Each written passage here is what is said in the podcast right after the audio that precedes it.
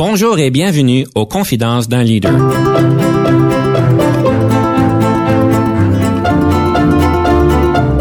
Ici Denis Lévesque, coach en leadership. Nous avons donc l'honneur et le privilège de recevoir en studio des leaders qui ont marqué leur communauté afin d'apprendre de leur expérience et de s'inspirer de leur sagesse.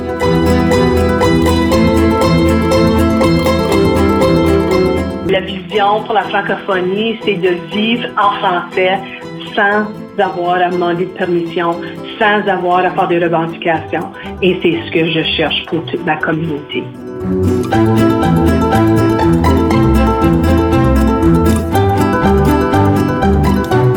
Bienvenue à l'émission Confidence d'un leader. Comme d'habitude, on a toujours le grand plaisir de parler de leadership. Aujourd'hui, on va pouvoir couvrir quelques thématiques. Le leadership ne s'apprend pas dans les livres. Saviez-vous? On va pouvoir débattre le sujet. Le leadership empathique et participatif, ça a l'air à quoi? On va pouvoir regarder ça. Et le conseil du coach aujourd'hui, c'est quoi faire quand un nouvel employé ne semble pas assumer son nouveau poste dans des délais raisonnables? Pour nous aider à pouvoir couvrir ça, nous avons le plaisir d'avoir Joanne Gervais, qui est directrice de l'ACFO du Grand Sudbury avec nous aujourd'hui. Bonjour, Madame Gervais. Bonjour, Denis. C'est un grand plaisir de vous avoir en studio et je sais que vous avez quand même une carrière euh, bien établie. Euh, présentement, vous êtes directrice générale de l'Association canadienne-française de l'Ontario de Grand Sudbury, mais vous avez aussi travaillé évidemment au Centre franco-ontarien de folklore, dans la planification stratégique de la francophonie du Grand Sudbury, même à l'hôpital régional de Sudbury. Alors, je présume que vous venez de Sudbury. Absolument. J'ai tenté de m'éloigner à un moment donné, mais euh, dans mon cœur, Sudbury, c'est toujours chez nous.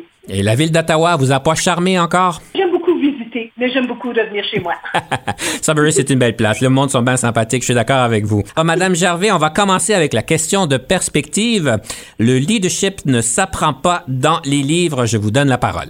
Moi, je, je crois fermement les compétences, les qualités nécessaires pour être un bon leader ne s'apprennent pas dans un livre. Les livres, ça nous offre une panoplie d'informations, d'outils, même des astuces pour faciliter le travail, mais euh, ne sont pas en mesure de transmettre des valeurs et de développer les qualités. De mon expérience, pour être un bon leader, on doit posséder certaines qualités, certaines valeurs, certains traits de caractère. Euh, les livres peuvent fournir des outils et des méthodes de travail, mais c'est pas parce qu'on possède ces connaissances-là qu'on devient un bon leader. Ces outils peuvent nous permettre de bien mener un organisme ou un projet, mais ce n'est pas ces acquis qui font de vous un bon leader.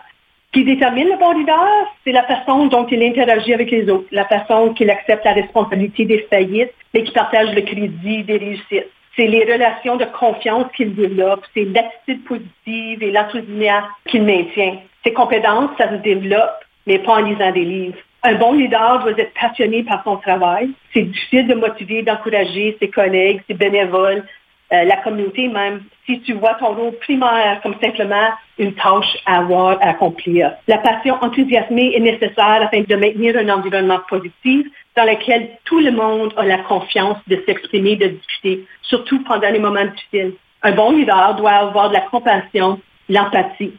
Ceux-ci ne s'apprennent pas facilement et certaines personnes ne développeront jamais ces qualités, peu importe les livres lus. Un bon leader doit être en mesure de comprendre les gens et les respecter dans toute leur diversité. Il doit s'adapter aux besoins de chacun. Il doit être flexible dans ses attentes et dans ses interactions. Toutes des qualités qui ne se développent pas en faisant A, suivi par B, suivi par C, tel qu'indiqué dans certains livres. Un bon leader est aussi une personne humble qui ne cherche pas la reconnaissance ou simplement l'avancement de sa carrière. Il doit chercher à valoriser la contribution des autres, s'identifier comme membre d'un collectif et non la personne responsable d'un projet. Il faut faire partie de l'équipe et comprendre que c'est l'équipe qui va réussir. C'est pas donné à tout le monde de travailler de cette façon et de vivre ses valeurs. Et malheureusement, ça s'apprend mal dans les livres. Un bon leader, c'est prendre des conseils. Il sait admettre ses insécurités, ses faiblesses, ses incertitudes. Il sait admettre ses erreurs. L'humilité, c'est un trait de caractère. L'essence de travailler en équipe dérive de valeurs personnelles. Ces qualités sont difficilement apprises avec la lecture. Moi, j'ai appris à être un leader en observant et en imitant les leaders que j'admirais. Tous les bons leaders que je connais ont eu des mentors, des personnes qui ont impacté leur vie de façon positive. Ce n'est pas des choses qu'on peut simplement faire après avoir lu un livre. C'est du vécu, c'est du mentorat, c'est de la passion, et ces choses ne s'apprennent pas en lisant un livre. Madame Gervais, je ne pourrais pas contredire ce que vous dites. C'est certain que vous avez bien élaboré ce qu'un bon leader est. Vous avez beaucoup de comportements qui sont très importants pour un bon leader et une bonne leader aussi. Je suis d'accord avec vous. Cependant, la question existentielle, est-ce que le leadership est inné ou acquis? On frôle un peu cette question existentielle parce que d'après moi, je pense qu'un bon leader, oui, on a besoin d'avoir des comportements de base, on a besoin d'avoir une fondation évidemment qui nous permet d'être intéressé et compétent habile, mais j'oserais croire que la compétence peut en fait s'améliorer. C'est certain, vous avez parlé de différentes choses, les traits de caractère, comprendre les différentes personnes. C'est certain qu'on peut les observer, on peut, on peut prendre avec l'expérience beaucoup d'indices et de compréhension sur la chose, mais évidemment, il y a une panoplie, par exemple, de livres qui existent pour nous permettre à mieux comprendre nos, nos employés, nos patrons, nos euh, pères de travail, même nos époux et nos épouses.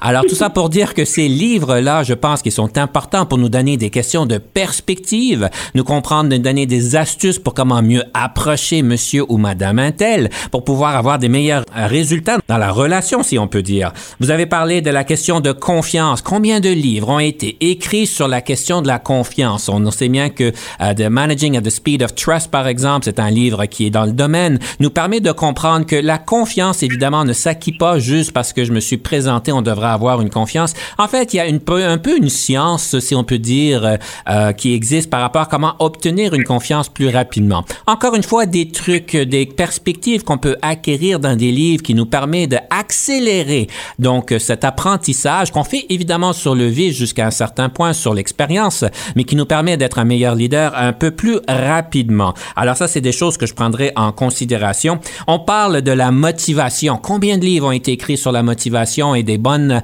perspectives sur comment aider des employés à être plus motivés, comment s'aider nous-mêmes à être plus motivés. Il y a une tonne de livres qui existent là-dessus. Vous savez, une des choses que je fais dans mon émission, c'est la question du livre du leadership. La raison pourquoi que je l'amène, c'est parce que je trouve que ce sont des ressources qui sont très pratiques et qui permettent aux leaders de pouvoir en fait continuer leur processus de réflexion, leur processus d'engagement, leur processus au niveau du comportement pour pouvoir s'améliorer avec des livres bien écrits qui nous donnent des fois des choses très techniques, mais aussi des choses philosophiques qui nous permettent d'avoir des bonnes perspectives. Alors, ça serait un peu ma, ma rétroaction à ce que je, à, à ce que vous dites, des très bonnes choses.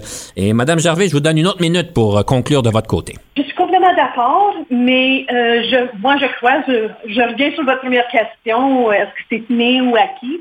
Euh, je crois que c'est surtout inné acquis, c'est les compétences, les astuces qui te permettent à évoluer. Mais il y a une certaine différence entre être leader puis être un bon leader.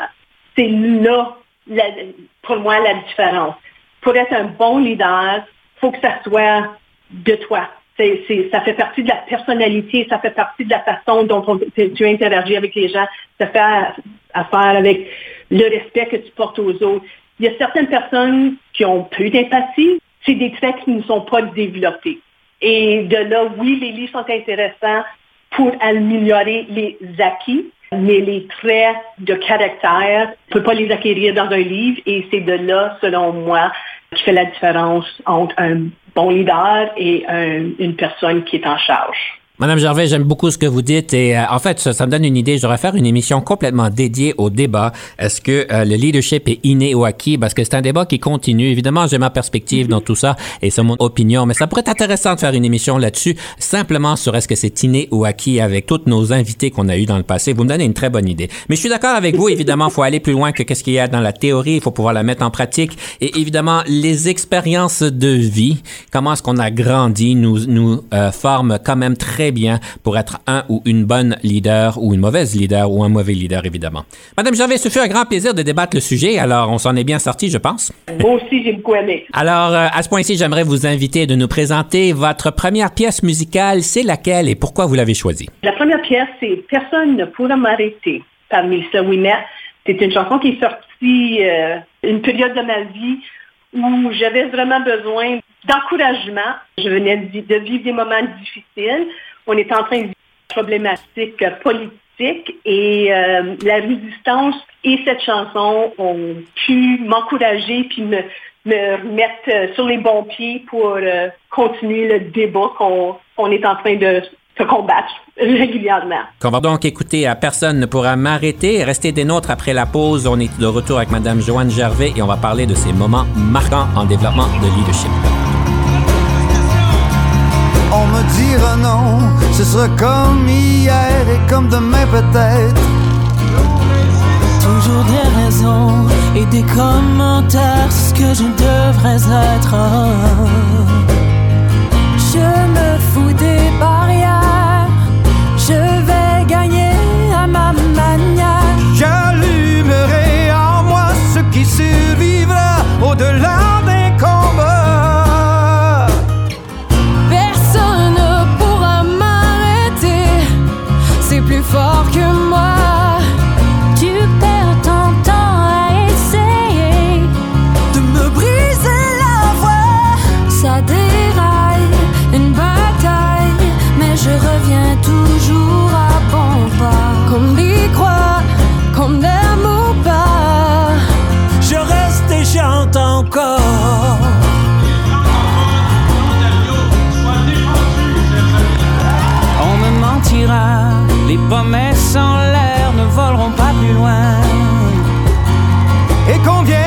fois on me guidera sur les mauvais chemins Et que ben faut qu'on me guidera sur les mauvais chemins hein?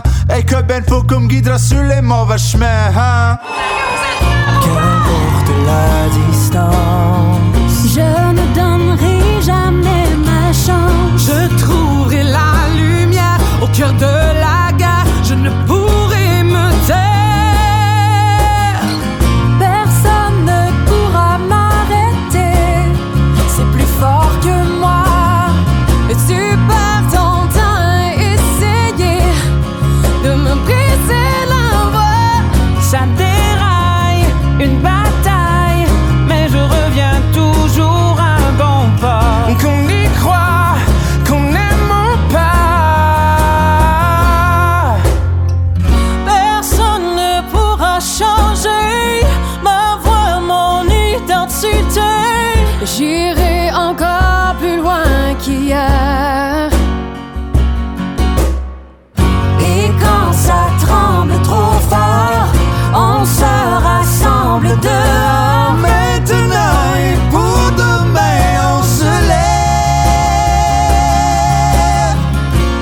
Personne ne pourra m'arrêter Non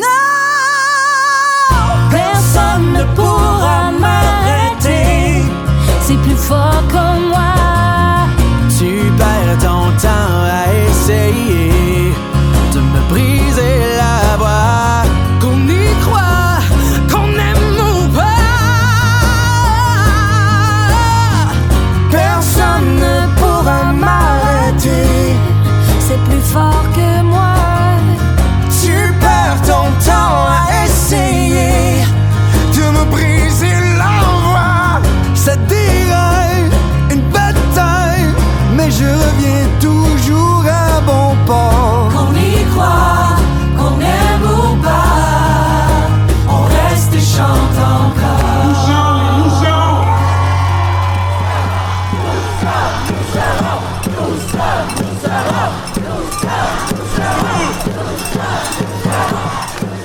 Ici Denis Lévesque. Si vous cherchez l'excellence en leadership, nous sommes intéressés à vous parler. Venez nous visiter à solutionoptigestion.ca.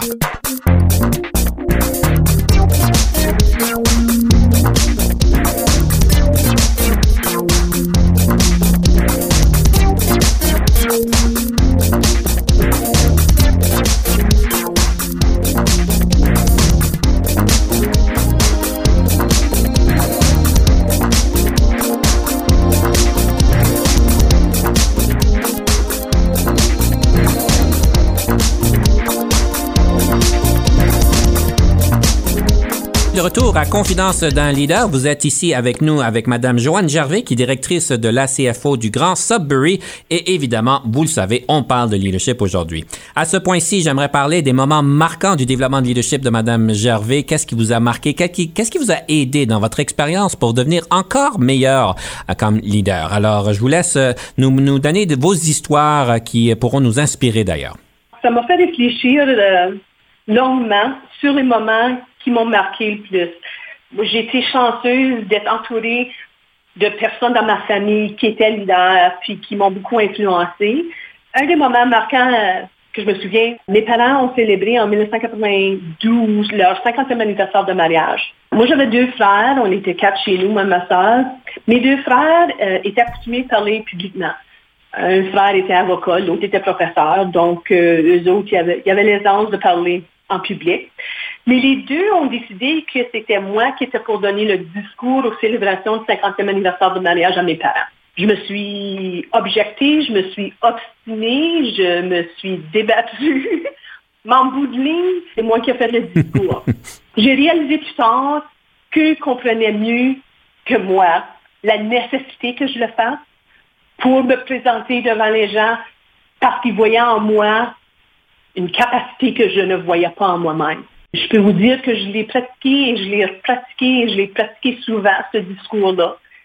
Mais c'est probablement un des moments les plus marquants pour moi de fierté. Quand je l'ai complété, je l'avais fait de A à Z, seul. Le sentiment de réussite, ça m'a vraiment, ça m'a vraiment touché. Le deuxième moment, moi, pendant ma carrière, j'ai souvent, pour les premières années du moins, détenu des postes de soutien. Mon premier poste de leadership était un poste d'administration d'une école de danse. Et je me souviens très particulièrement une rencontre que j'ai eue avec des représentants du poste de télévision local. J'étais à négocier une entente de promotion ou de publicité gratuite en échange pour le service que l'école de danse offrait. C'est tellement vif dans ma mémoire. Je me souviens d'être assis d'un côté de la table, puis il y avait deux autres personnes de l'autre côté de la table.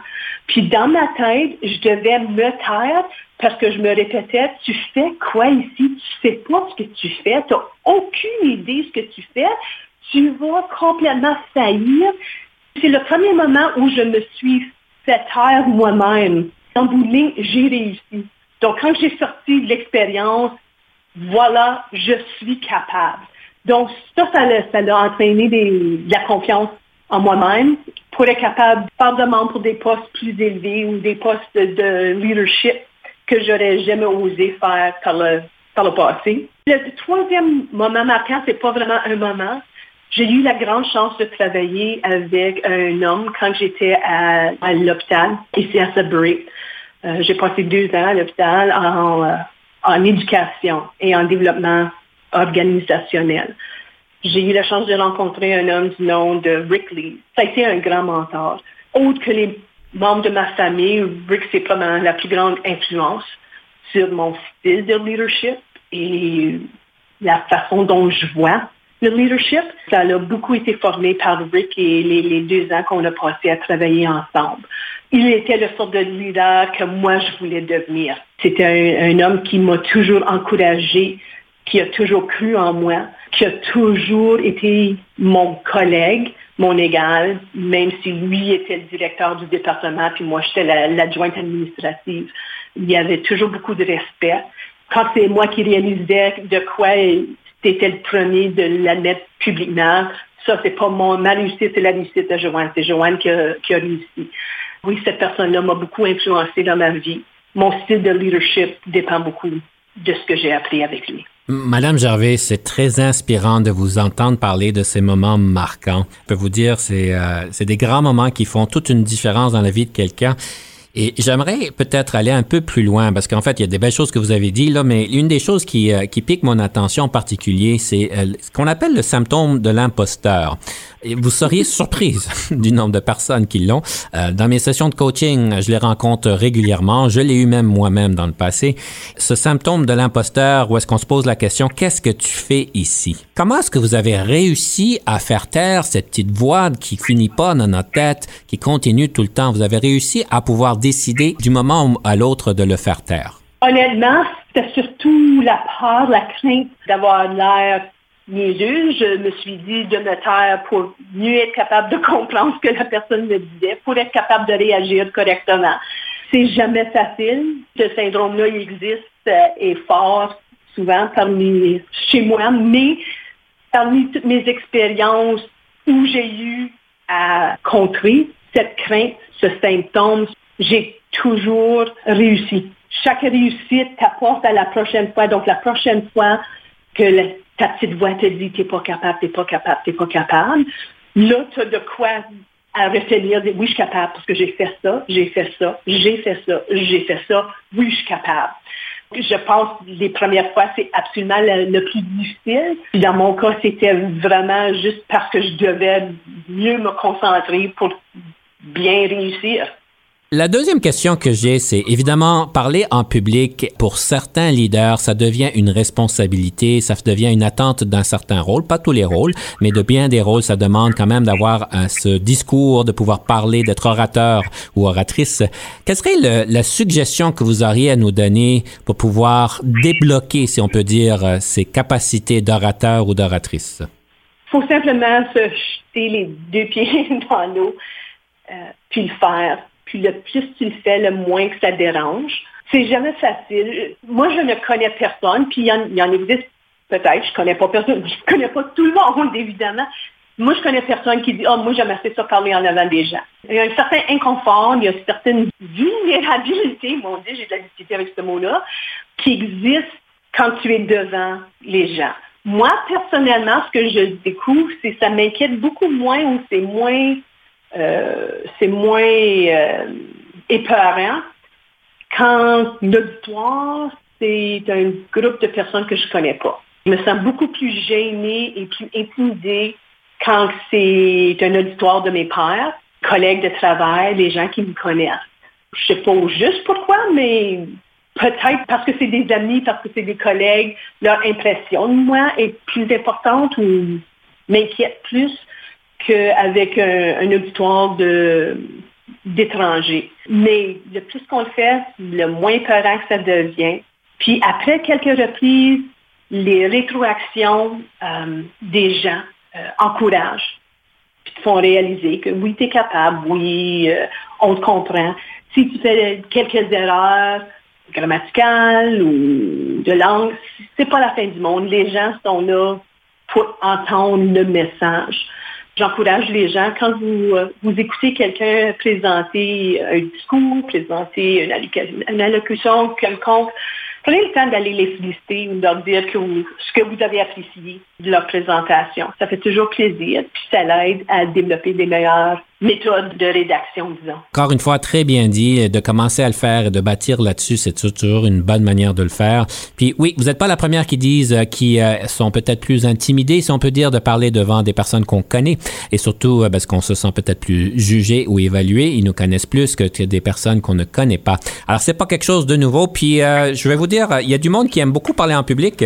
J'en suis une de ces personnes-là et quand je parle à mes pères qui sont conférenciers, oui, même quand on va parler devant des 300 personnes des 500 personnes et plus, on est excité, on a quelque chose dans l'estomac qui est encore là. C'est pas une peur, mais c'est une excitation. On est capable de se rendre là si on veut vraiment, évidemment, selon les emplois que nous avons et les demandes que nous avons. Madame Gervais, je sais que vous avez donné une belle rétroaction, ou en tout cas un beau discours par rapport à Rick. Alors, j'espère qu'il écoute l'émission. Euh, je présume qu'il le sait déjà. C'est toujours beau de voir qu'on a des bons mentors qui ont marqué notre développement. Sur ce, Madame Gervais, je vais vous inviter de nous partager la deuxième pièce musicale. Quelle serait cette deuxième pièce musicale? C'est On parle la tête par LGS. C'est simplement parce que c'est une bonne tune qui, qui, me fait danser, me fait sourire. Parfait. Pardon la tête. Prenons une pause. Revenons pour le livre sur le leadership et l'empathie.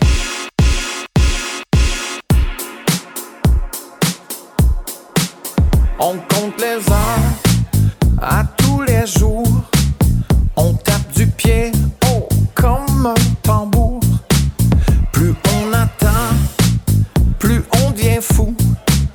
Dans quelques heures, ça se passera chez nous. So pogne un Uber et commande over. Au tape des mains et flip tes cheveux. Vodka soda, un sac qui bombe. La fête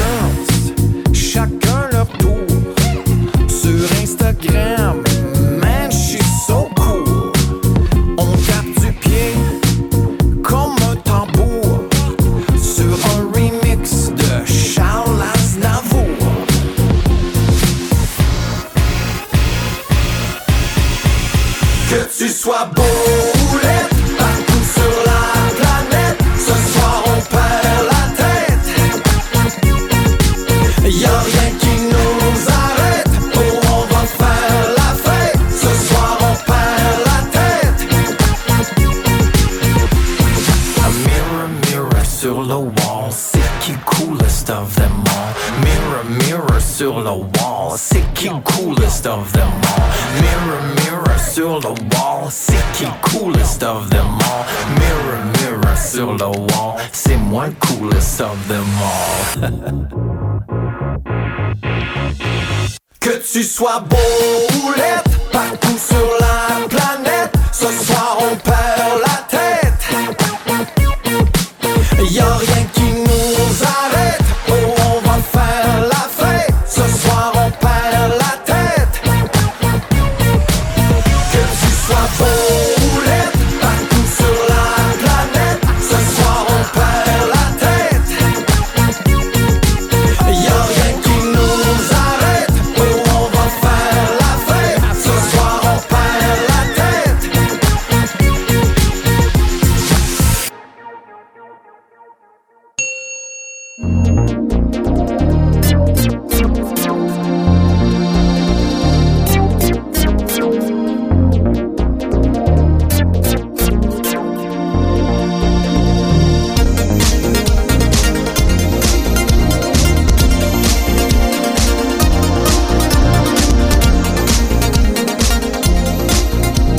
Bienvenue à l'émission Confidence d'un leader. Nous sommes ici en studio avec Madame Joanne Gervais, qui est directrice de l'ACFO du Grand Sudbury, et nous parlons à ce point-ci du livre du leadership. Quel serait un livre, Madame Gervais, pour qu'on puisse bien lire et bien améliorer notre leadership?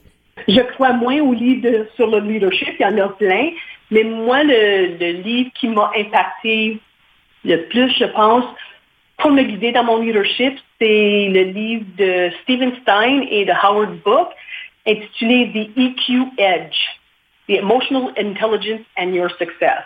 Quelle différence que ça a fait? Évidemment, on parle toujours de, de quotient émotionnel, si on peut dire, dans ce coin-ci. Mais euh, qu'est-ce que ça, qu'est-ce que vous avez pris de ce livre-là que vous avez mis en pratique qui vous a beaucoup aidé? J'ai aussi eu la chance de rencontrer le Dr. Stein. La lecture du livre m'a fait réaliser que j'avais un, un quotient émotionnel très élevé. J'ai beaucoup d'empathie, je comprends bien les gens, je tente de toujours être disponible pour les gens. Et c'est, pour moi, c'est mon, ma caractéristique la plus forte dans mon leadership. Ce livre m'a permis de comprendre l'importance de ce quotient émotionnel-là dans mon rôle comme leader. Je pouvais me servir de cette qualité-là que j'appartenais, que j'avais déjà développée en moi pour faire une différence. Puis moi, mon leadership, c'est vraiment, c'est viser à faire une différence pour moi, pour les gens que j'aime, pour ma communauté. D'être capable de dire, hey, moi j'ai ça, puis là, je sais comment m'en servir et partager, d'un sens, cette capacité-là, ça m'a vraiment animé. Puis c'est peu de temps après ça que j'ai commencé euh, comme directrice générale au Centre franco-ontarien de folklore, euh, où je me suis, où j'ai commencé à m'impliquer dans la communauté francophone. Euh, par le passé, j'avais toujours travaillé dans des institutions soit bilingues ou anglophones. Cette volonté de ma part de, de partager et d'améliorer la situation, je ne savais pas comment je pour le faire. Mais cette découverte que j'avais, cette capacité-là, c'était une question de trouver un moyen de partager cette qualité, cette façon de faire que j'avais déjà. Madame Gervais, je trouve ça vraiment intéressant parce que souvent on va dire euh, il est important de combler nos faiblesses, euh, mais moi je dirais même qu'il serait plus important de enrichir nos forces. Et il semblerait que c'est ça que vous avez fait. Vous étiez déjà bonne, vous avez été chercher d'autres euh, euh, compréhensions et vous avez augmenté vos compétences dans le domaine, ce qui vous rend encore meilleur. Alors, euh, je sais qu'en parlant d'émotions, évidemment, une des émotions que vous trouvez importante pour un leader ou une leader, c'est l'empathie. J'aimerais vous inviter pour peut-être définir c'est quoi que vous voulez dire par empathie et comment qu'on fait pour la développer. Une définition simple, pour moi, l'empathie, c'est la capacité de comprendre les perspectives des autres, d'être capable de marcher dans leur souliers. une des expressions, euh, Larry Wilson, conférencier que j'ai rencontré à quelques occasions, qui nous disait qu'il y avait la règle d'or de traiter les autres comme on veut être traité, mais lui, il avait celle qui était platine, qui était de traiter les autres comme ils veulent être traités. Mhm. Puis cette réalisation que la façon dont je veux être traité, c'est pas nécessairement la même façon que quelqu'un d'autre veut être traité. Donc, cette, cette empathie, c'est la capacité de comprendre rapidement, pas nécessairement aussi rapidement, mais d'être capable de comprendre le vécu d'une personne et de tenter de se mettre dans ces souliers-là, de se mettre dans cette situation-là pour tenter de guider la personne la meilleure façon pour elle. C'est pour ça que je parlais tantôt. Pour être un leader, il faut, faut, que tu sois capable de, de, transiger avec plein de différents gens, mais où eux autres sont prêts à transiger. C'est pas une question que tu voici ce qu'on va faire, c'est moi le leader, donc moi je vais vous dire comment on va faire, puis c'est comme ça qu'on va le faire. Tu ne seras jamais un bon leader en faisant ça. C'est de comprendre qu'est-ce que chaque personne peut contribuer, qu'est-ce qui est important pour chaque personne de contribuer, et d'aller chercher le meilleur dans cette contribution-là pour la personne. Ça, c'est une leçon peut-être qui a été difficile. J'ai toujours eu beaucoup d'empathie. Je crois vraiment que ça a beaucoup à faire avec mes parents et la façon dont on m'a élevé. Mais de s'en servir comme un outil pour améliorer, oui, un contexte de travail, mais aussi améliorer le vécu d'une personne qui travaille avec moi. C'est une question de tenter que ça soit pas juste une bonne expérience pour moi, mais que ça soit une bonne expérience pour tout le monde. Et pour que ça soit une bonne expérience pour tout le monde, il faut absolument qu'on puisse avoir la flexibilité de permettre les gens de faire ce qu'ils peuvent faire, ce qu'ils sont confortables à faire, plutôt que de suivre un ABC d'un livre ou d'une méthodologie. C'est cette flexibilité-là et c'est cette, cette empathie-là pour la personne euh, qui fait un bon leader, à mon opinion. Merci d'avoir partagé ça. J'aime ça, votre définition de l'empathie. À ce point-ci, est-ce que vous êtes prête pour la fameuse rafale? Aussi prête que je, je vais l'être. Oui, absolument. Votre passe-temps préféré? J'en ai beaucoup. Je dirais l'artisanat et la lecture. Quel est le sens de l'argent pour vous? L'argent, c'est important pour réaliser un, projet, mais je trouve pas que l'argent, c'est la chose la plus importante. Oui, on a besoin de survivre, mais l'argent, c'est beau, mais c'est pas absolument... C'est certainement pas nécessaire pour le bonheur. Le leadership au féminin, est-ce que ceci existe? Absolument. On parle d'empathie. C'est des, des traits, des, des traits caractères, c'est des valeurs que souvent les femmes ont euh, beaucoup plus fortement que les hommes. Donc oui, leadership au féminin, absolument que ça existe. Le yoga au travail, est-ce approprié? Ben, moi, je pense que les pauses au travail sont absolument obligatoires. Puis ce que tu as besoin de faire dans ce temps-là pour te pour représenter le calme, euh, le yoga, oui, absolument, mais c'est autre chose, ça, ça va aussi. En tant que leader, qu'est-ce qui vous frustre au travail? Dernièrement, c'est le, le manque de relève le, les, les, perpétuels changements de personnel dans les OSBL. Je trouve ça extrêmement frustrant. En tant que leader, qu'est-ce qui vous rend heureuse? Moi, c'est les petites victoires qui me rendent heureuse. Même parfois des victoires que personne ne va savoir, mais moi, je vais savoir. Votre meilleur conseil en gestion de carrière? Faites ce qui vous inspire et ce qui vous motive passer une vie à faire simplement de quoi pour un salaire, c'est long puis c'est pas particulièrement plaisant. Votre meilleure question d'embauche que vous posez aux candidats? Ma préférée, du moins, c'est dites-moi pourquoi on devrait vous embaucher. On passe énormément de temps à poser toutes sortes de questions quand on peut juste leur donner l'opportunité de nous faire savoir les forces et les faiblesses. Le nombre d'heures de sommeil que vous avez en moyenne? En moyenne, entre 6 et 7 heures par nuit. J'aimerais que ça soit plus court, mais disons, euh, rendu à un certain âge, c'est pas toujours comme on veut. le lieu visité préféré? Paris. C'est une bonne manière de finir, Narafal, de finir avec la belle ville de Paris. En effet, alors je suis content que vous avez bien aimé ça. Mesdames et messieurs, soyez des nôtres. On prend une pause on revient tout de suite avec le conseil du coach.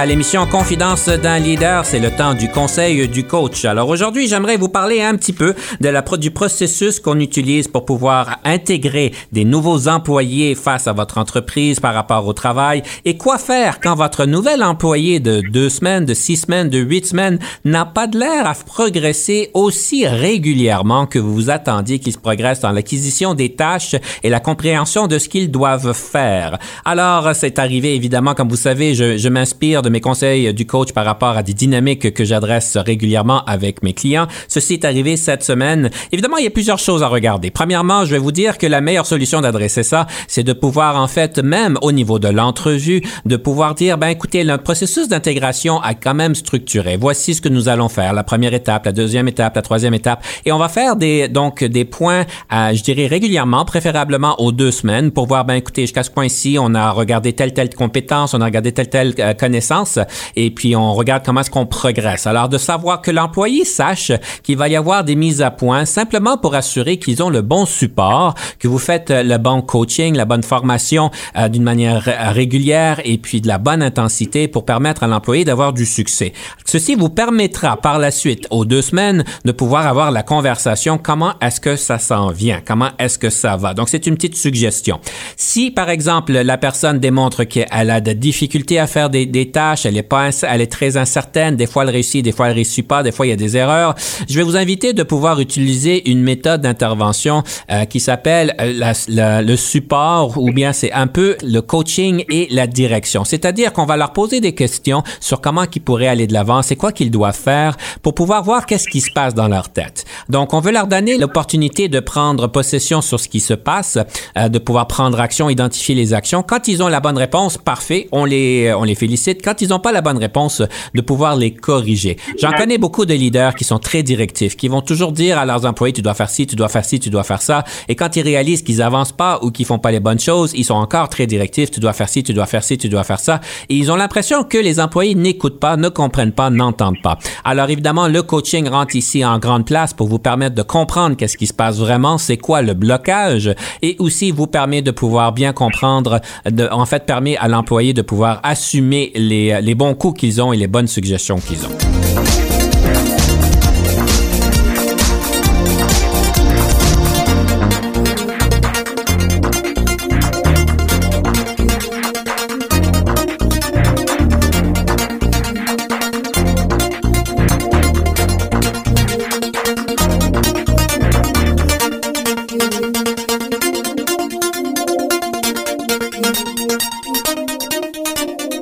Gervais, est-ce que vous avez déjà eu des situations où est-ce que certains employés ont peut-être pas progressé aussi, je dirais, régulièrement que vous vous le pensez par rapport à l'acquisition d'un nouveau poste?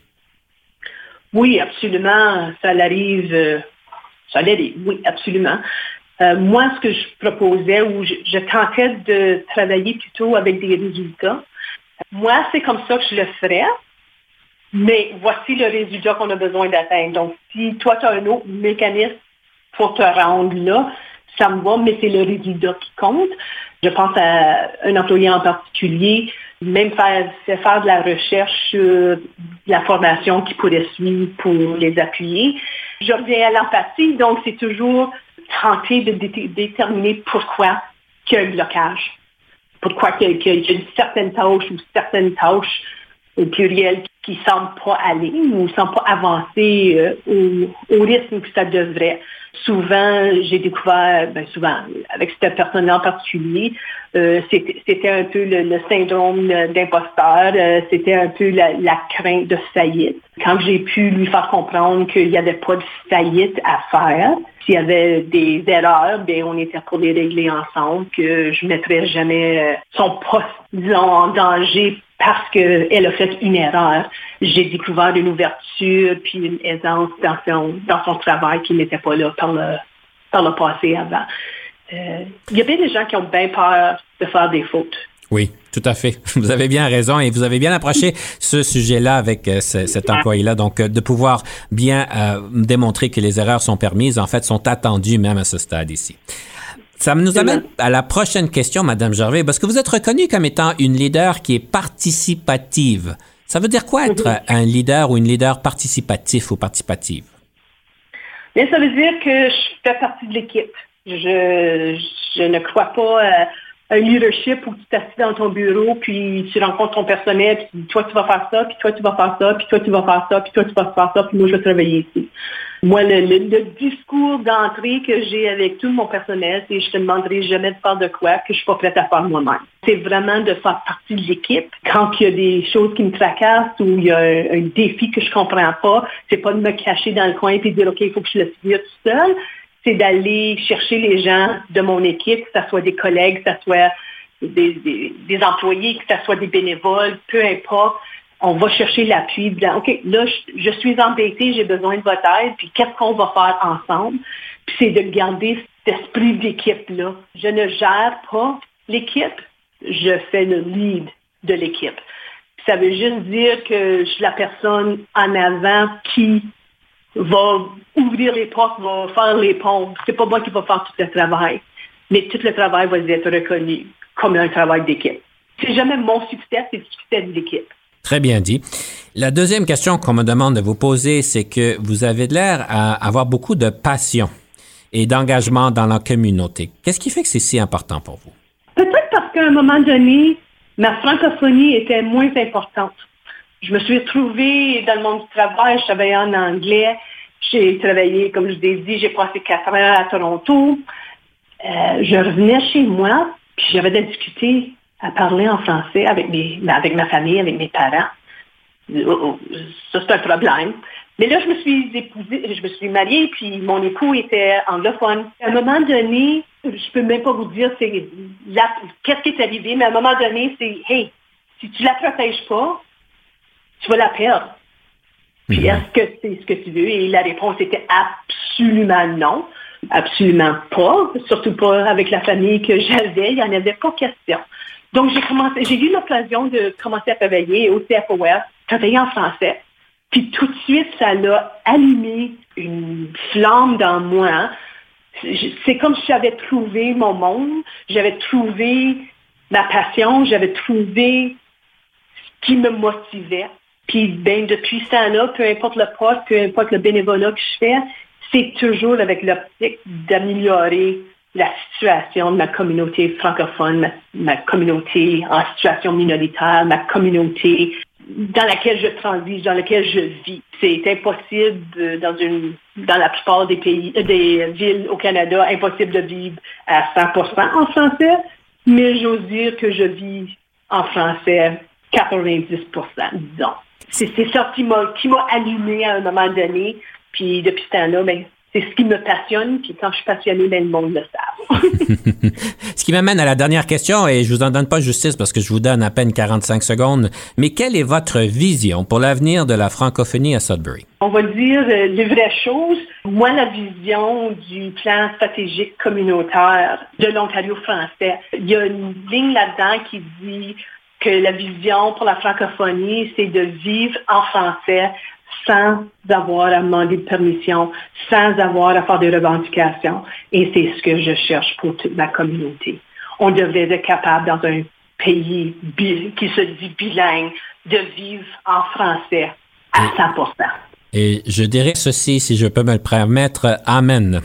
Si ceci est adéquat, évidemment. Donc, euh, On essaye, on essaye. c'est fantastique. Madame Gervais, c'est un grand plaisir de pouvoir vous parler aujourd'hui. Et Malheureusement, il faut clôturer notre émission. Alors, pour le faire, comme d'habitude, je vais vous inviter de partager votre citation sur le leadership que vous avez choisi. Ma citation préférée sur le leadership, c'est un leader, c'est une personne qu'on suit parce qu'on veut, non parce qu'on est obligé. Un leader, c'est quelqu'un qu'on décide et qu'on choisit de suivre, non parce qu'on est obligé. On vous laisse là-dessus, mesdames et messieurs. Pensez à votre leadership. Est-ce que le monde vous suive? Parce qu'ils sont obligés ou parce qu'ils le veulent? Et pour vous inspirer, on va terminer avec une pièce musicale. Madame Gervais, la troisième pièce musicale, si vous pouvez nous la présenter. La dernière pièce musicale que je vous propose, c'est On se revoit à soir. C'est une pièce de Steph Pocket, un petit gars d'ici de Sudbury. C'est une chanson, euh, malheureusement, qui me fait pleurer souvent, mais que j'aime beaucoup. Parce qu'on parle de la vie d'un mineur et à Sudbury, bien, moi, mon père était mineur. Ça fait penser des gens de chez nous et les expériences qu'ils ont vécues. On vous laisse avec On se revoit à soir et mesdames et messieurs, nous, on se reparle la prochaine fois. Madame Gervais, un grand plaisir. Merci beaucoup. Merci à vous. Ben moi, je travaille des mines depuis au moins dix ans. C'est pas un choix que j'ai fait, c'est dans mon sang. Ouais, puis mon père, à chaque matin, on descend dans un trou pour gagner notre pain.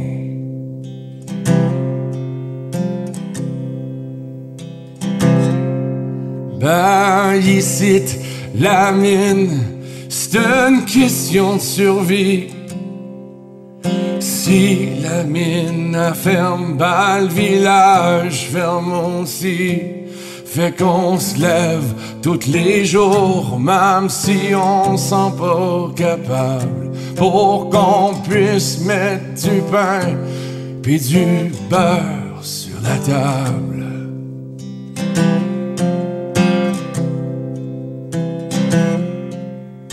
Pogne ta bouteille d'eau, puis coule-moi là dans le dos. J'ai le corps tout fini, j'ai les mains engourdies. Ma face est toute noire, j'ai besoin d'une bouffée d'air. Inquiète-toi pas, maman, on se revoit à soir.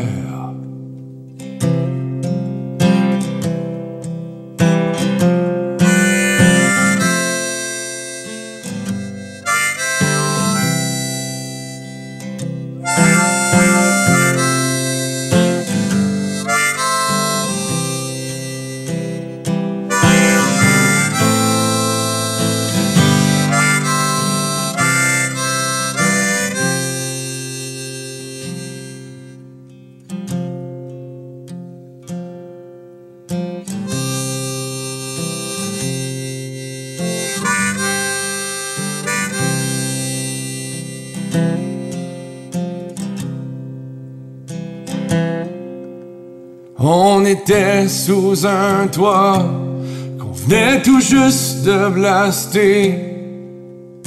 Moi puis mon père, on était deux à scaler. Mais quand la barre a fait toc, le loup a tout de suite lâché. Pas le temps de se regarder, ni de saluer.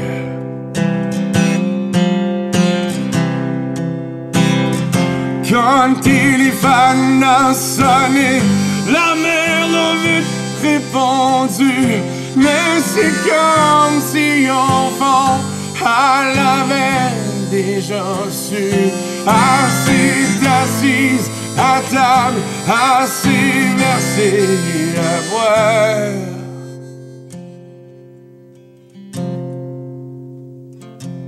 Y aura personne qui viendra souper à soir.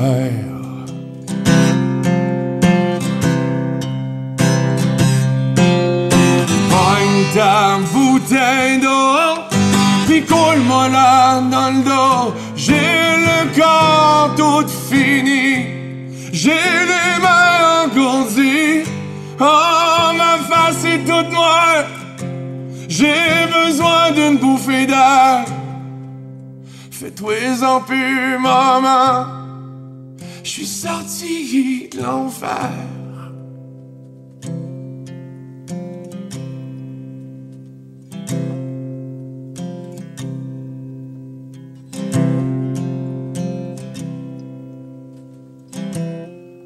Ouais, je travaillais des mines depuis au moins dix ans. C'était pas un choix que j'avais fait. C'était dans mon sang. Oui, puis mon père, à chaque matin, on descendait dans un trou pour gagner notre pain.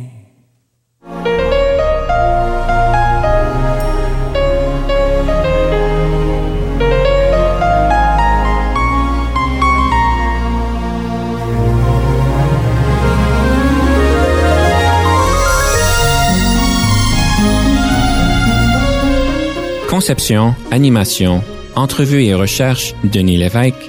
Montage et réalisation, Jean-Paul Moreau. Confidence d'un leader est une production et une présentation d'Unique FM 94,5.